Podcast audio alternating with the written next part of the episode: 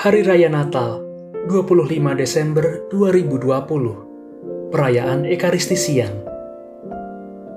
Pembacaan dari Kitab Yesaya, bab 52, ayat 7 sampai dengan 10. Oh betapa indah kelihatan dari puncak bukit-bukit, kedatangan bentara yang mengabarkan berita damai dan memberitakan kabar baik yang mengabarkan berita selamat dan berkata kepada Sion, Allahmu meraja.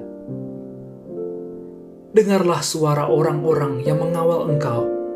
Mereka bersorak-sorai serempak. Sebab dengan mata kepala sendiri, mereka melihat bagaimana Tuhan kembali ke Sion.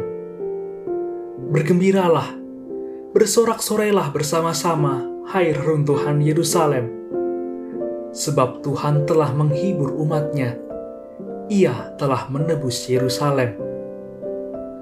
Tuhan telah menunjukkan tangannya yang kudus di depan mata semua bangsa. Maka segala ujung bumi melihat keselamatan yang datang dari Allah kita. Demikianlah sabda Tuhan.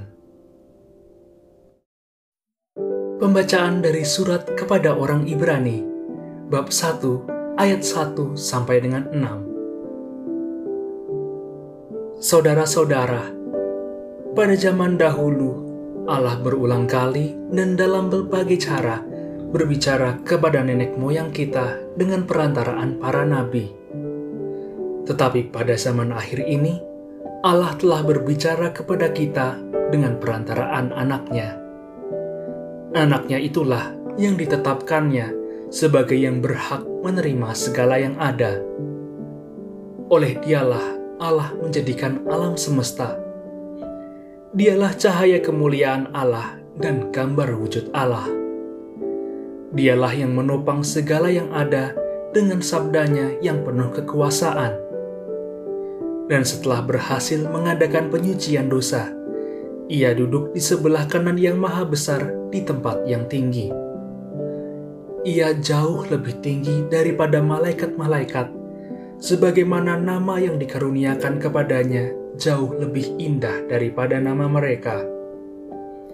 Karena kepada siapakah di antara malaikat-malaikat itu Allah pernah berkata, Anakkulah engkau, pada hari ini engkau telah kuperanakkan.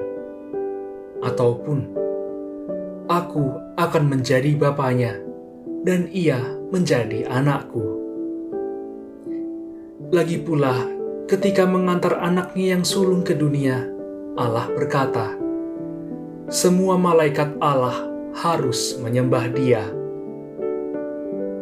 Demikianlah sabda Tuhan.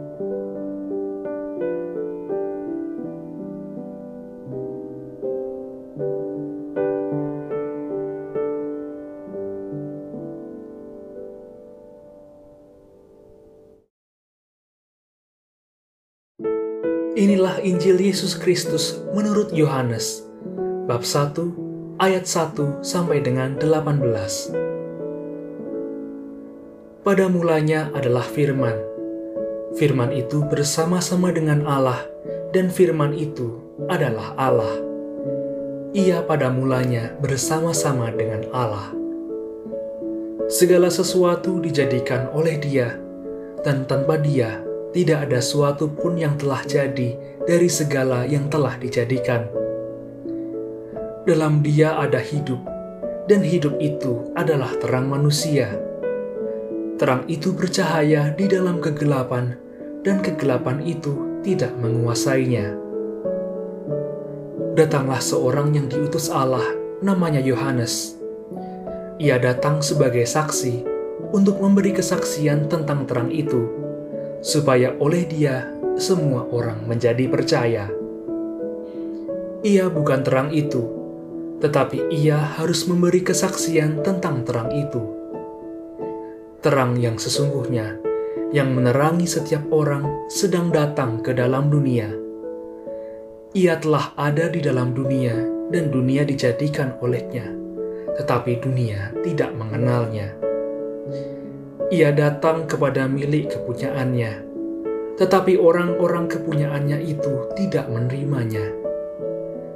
tetapi semua orang yang menerimanya diberinya kuasa supaya menjadi anak-anak Allah, yaitu mereka yang percaya dalam namanya, orang-orang yang diperanakkan bukan dari darah atau dari daging, bukan pula secara jasmani oleh keinginan seorang laki-laki, melainkan dari Allah.